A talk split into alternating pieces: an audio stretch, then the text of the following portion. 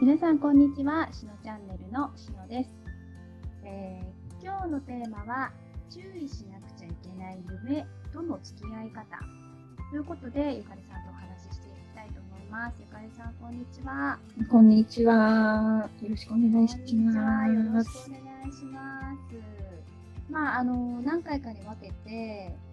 あの夢セラピーのね話、うん、か自分の世界を作っていこうっていう話をしてきたんだけど、うん、まあとはいえそう簡単に夢を理解するとか、うん、現実世界物質世界に落とし込まれてくる出来事っていうのが、うん、自分の夢と設定したのと違うっていうことっていうのもあると思うんですね。うん、で私も実際そうやってなんかこうこうしていきたいと思ってたはずなのに、違った現実が起こってまあもちろんそれはあの、ふっとした時にあなんだ、自分の設定通りになってるじゃんっていうのもあるけど、うん、なんか自分がちょっと曖昧に設定しちゃうと、うんうんうん、た解釈で下ろされてくるというか、うん、あそうじゃないみたいなこととかが出てくるというか、まあ、そういったこと関連についてどういうところに注意しなきゃたらいいかなと思っていて。はい。あのーなんかこう夢の中ってやっぱ現実と全然違うからもうそれこそ全く意味がわからないってことが多分多いと思うし、うん、えー、現実にありえないことって結構夢の中ではしてるものだから、うん、えー、じゃあそのななんだろうね。例えば飛んでましたって言って飛ぶって現実世界肉体があるこの物質世界だとまず無理じゃない？何もなく空を飛ぶっていうのが。うんでも夢の中だとそういうことも全然可能でできちゃうけれど、じゃあその意味って何ですかって言ってもね、あの、飛んでましたっていうことしかわからないっていうのがまずあると思うし、で、あの、もともとその、そもそもと、あの仕組みが違うのね。物質世界とその気の領域というか、エーテル体の領域って言われる部分で、もう仕組みが違うので、そこって結構もう断絶があるっていうふうに言っていいのね。うん、で、そうすると、どういうことかというと、思ったことがそのまますぐ現実にはならないよっていう仕組みになってるっていうことなわけ。で、うんと、まあその人間のね、今の人間の心って結構ね、荒々しいものがあるわけで、あの本心とか本音ですら自分でわからないっていう人が結構多かったりすると思うのね。で、ちょっと何かあると、こう、カーッと怒ってしまう場合もあるし、で自分でなんでこんなに怒ってるのか、なんでこんな悲しまなきゃいけないんだろうっていう思いもがけない感情が溢れてくることもあったりして、でそうすると、うん、思ったことが全部現実になると危険だよねっていうことなんだよね。うん、もうあの人のこと嫌いいなくなっちゃえばいいのにっていなくなっちゃう可能性があるみたいな。そう。そう。そう。夢の世界とかそれよりも高次な領域というかそういうところっていうのはもう思ったらそうなるし見たってことは見られたっていうことだしね思ったということはもう伝わってることだしっていうことなわけ。なんかものすごくそのあの夢の領域とかエーテル体以上の領域になるとその自分の意思の在り方とか意図の在り方思い感情とかの在り方っていうのものすごく大事になってくるっていうことなんだよね。だから相手のこと目の前の相手のことを思いました。遠く離れた相手のことを思いましたっていうだけで距離は関係ないからもう通じてる。つなつながっちゃうわけ。で。で、それはこの物質持ってる、物質、肉体持っている私たちでも、それはそういうことになってるわけだから、うん、つな通じてますよっていう感じなので、ね、うん、思ったことは通じちゃってるよっていうことなんだけど、まあ、そういうふうにもう全然仕組みがもう違うから、この世界だと言わなきゃ通じないし、思ったことはあのすぐには形にならないっていうふうに、まあ、安全装置みたいになってるからね。でそうすると、もう、あの、夢の内容そのままを、こう、なんか物質世界に当てはめて解釈するっていうのは、まあ、まず難しいっていうことになるわけ。で、えー、っと、そうね、寝てる体以上になると、夢の中で死にましたって言っても、うん、死って肉体があるから死ってあるのね。で、まあ、肉体は死ぬけれども、あの、本質的な部分というか、本体の部分というのは決して死なないものなので、で、まあ、その死の概念というのも独特なわけですよ。肉体を持ってる私たちっていうのは。うん、っていうのもあるんだけど、で、だから夢の中であの殺されましたとか死にましたとか殺しちゃいましたとかそういうのってちょっとあったりすると思うけどそれはもう、うん、死んだわけじゃなくて生まれ変わりますっていうことなのね。でじゃあそれをなんかね面白い話があってなんか誰の話だったか忘れちゃったんだけどあのそのいつも夢を見てもらってますっていう男の人がいてでその、まあ、宗教家みたいな人とかそういうねこう精神的に好意のあの人みたいな人に相談にいつも行っていて、で、こういう夢を見ましたって言ったら、あじゃあ、あの、子供が生まれるかもしれないねって言われる、言われて帰ってきました。で、また別のあの人のところ、その人の弟子みたいなところに同じ夢を報告しに行ったら、あの、あなたの人生はこれで終わるかもしれないって言われました。っていう話があった。で、それは夢の中で死にましたってあのいうのを報告したのね。同じ内容を2人の人にもちゃんと解釈できる人だと、あの新しい可能性が生まれる。子供が生まれるかもしれないねっていう人もいれば、もう人生が終わりますって判断しちゃう人もいる。っていう、結構そこで、その解釈が変わっちゃうっていうことで、まあ、その人自体、言われた人の人生も変わっちゃうみたいなところがあったりもするんだけれど、うん、ちゃんとこう、その仕組みが違うっていうことを理解して、うん、出来事の、見た出来事の本質部分を見るっていうか、そういうふうにする必要が、うん、やっぱりあるかな。うん、もう色一つとってもね、意味があったりするし、うん、それも面白いしね。あと、糸の設定も大事ね。さっき言ってたけど。うん。うん。ぱり自分で望んでることっていうのがあって、確かに望んでいるんだけれども、あの、じゃあ実際そういうふうに変化しましたかっていうと、ちょっと違うっていうことはいくらでもあるもんね。うん、それは、こう、自分の中でやっぱりちょっと二の足を踏んでる何かがあるみたいなね。うん、ことはね。そう、なんか私も別にこう、まあ自分で意図を設定してたとしても、うん、なんかこう自分が血まみれになってたりだとか、え？血まみれ？血まみれですけどみたいな状態でなんか慌てて洋服を脱いで洗うみたいなこともやったりとかしてて、うんうん、ねえなんかこう現実世界だったら怖いなみたいなでも結構冷静に洗ってる自分が夢の中ではいるみたいな。うんうんでそういうのも面白いなって思います、うんうんそうね、その夢すごいいい夢だよね。うん。なんか洗ってた洗ってたの？洗ったの。洗ったんだね。うん、それはすごいことよ。あ、うん、あ、あの洗い流してたよ。そう。血液って自我っていうふうに自分でするけれど、なぜ自我っていうかというと、まあ、心臓があって、その自分の中心から、こう、送られるでしょ？あの、手の先から足の先まで。で、それって、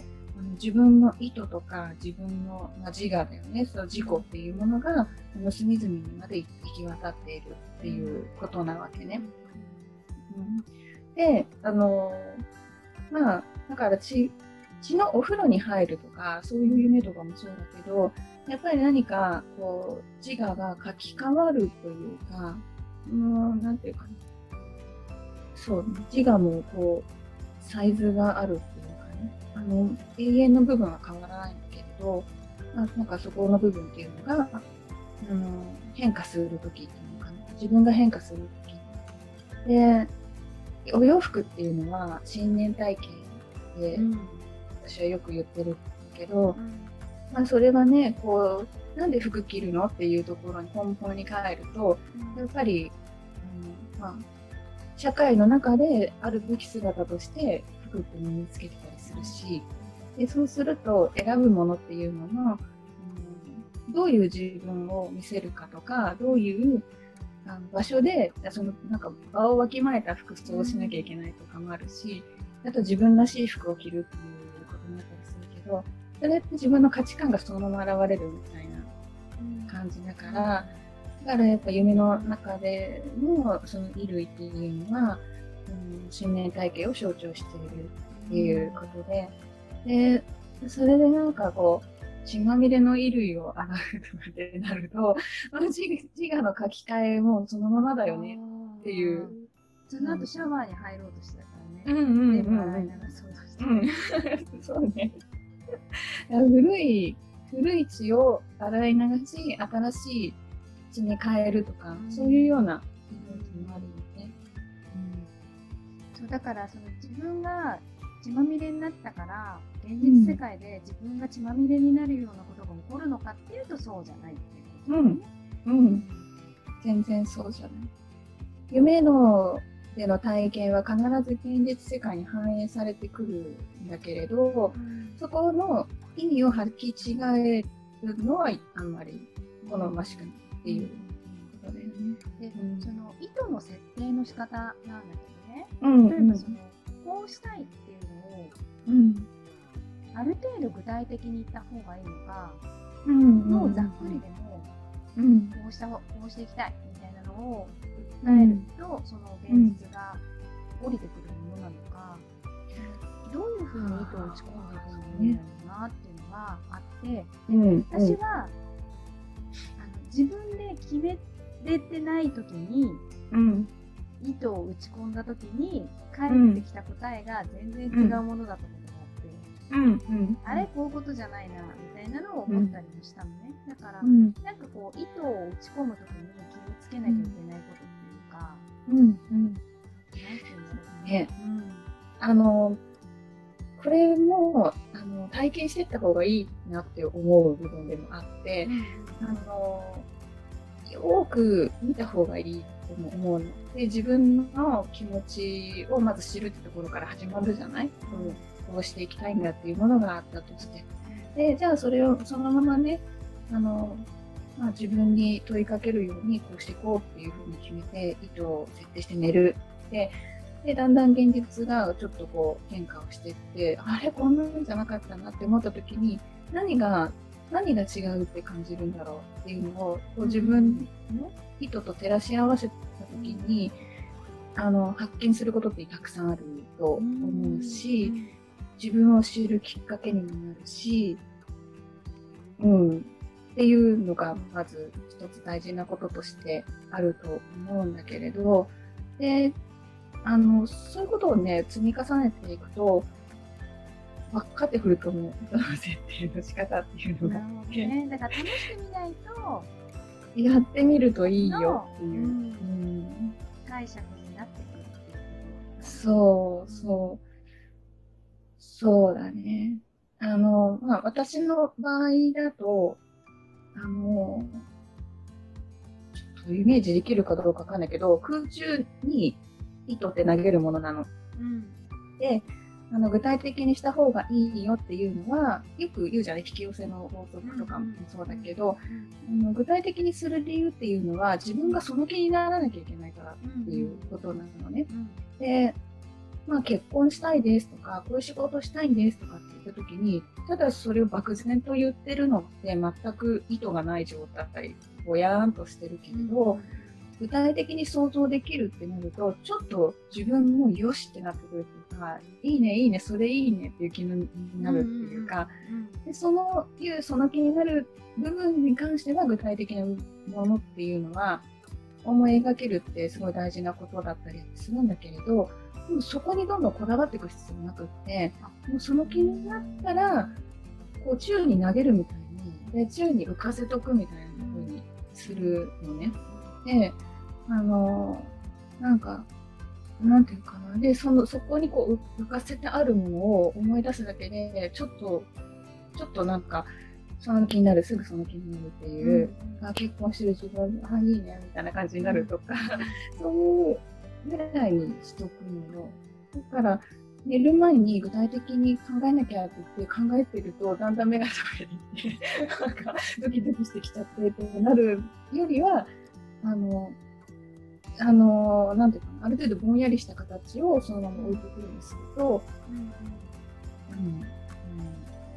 うん。現実化しやすいっていうのがある。うん、なんかあの、他のね、例えばの、うん、あの、YouTube 動画とか見たりしたときに、なんか68秒、うん、祈れ。へえ。イメージしましょうみたいな言ってる人がいて、うん、そこにはね、あんまりピンとこなかったのね。あ、そうなんだね。だからだけど、なんかそういうのも、なんかあるのかしら、68秒って。まあ、数字全部意味があるので、何かしら68っていう数字に意味があるんだろうけど、私は今、全く何も思い浮かばないです、68で。うん。なんだろうね。68でしょ。うん。なんか数字ってさ、その、1っていう数字考えるだけでも、いくらでもいろんな言葉が言えるみたいなところがあって、うん、数字ってさ、1から順番に1、2、3、4っていう風に、こう並べてって時の数字と、空間的に見てた時の数字って意味が変わってくるじゃない ?1 って点で、2は点と点で、で、3はもう一個生まれて三角形になってってなると、意味がすごく膨らんでいくのね。で、そこを、あの、原点にして、あの、先生術もタロットカードも数比術も全部考えられてるし、っていう。で、世界中のどこにでも数字って散らばっていくしっていうのもあったりするしね。で、68はちょっとよくわからないです。なんだろうね、本当。でも何かの意味があるんだと思う。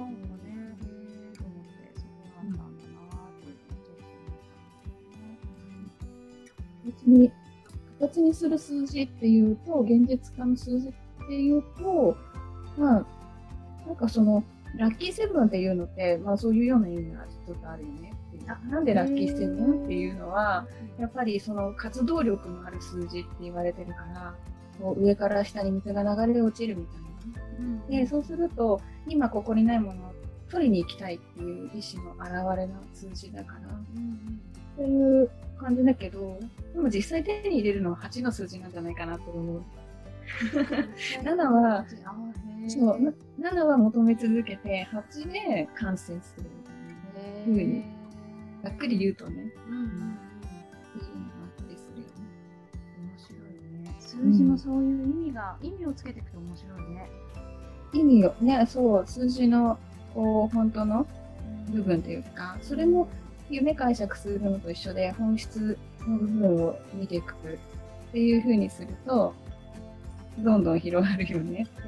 そっちの方が本体だからね。数字のその意味、意味たちの方が本体本質。うん。うん。今日、なんだっけ、夢の注意点解解釈の仕方がやっぱりちょっと慣れるまで難しいと思うかな。うん、もうそれは本当行間読んでいくような話だから、直接とかはね。だから、まあ慣れ、慣れが必要。諦めなくていいっていうことだよね。その例えば、その自分が思い打ち込んだ意図が、えっと、必ずしも同じものとして現実にならないかもしれないけど、なんかそれ1回でもじゃあ終わりかっていうとそうじゃないんだから、えー、と何回も何回もこうしていきたいんだっていう意図を打ち込んでいくっていうのは、なんか意外と大事だなのかなっていうふうに、うん。うん、そうだね。あの、タイムラグがすごくあると思います。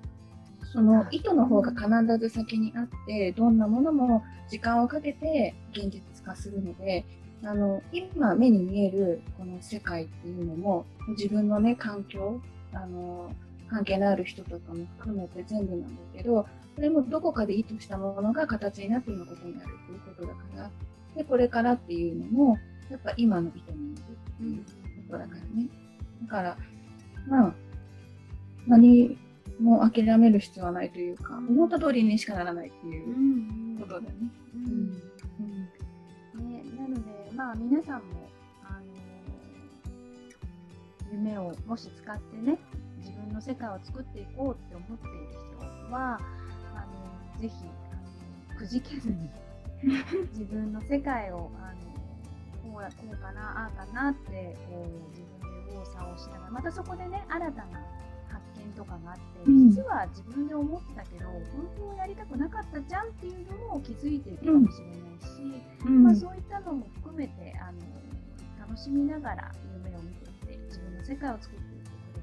なというふうに思います。はい、じゃあ今日は一旦ここまでということでまた、はい、あの次回あのお会いしましょう。ゆかりさんありがとうございました。ありがとうございました。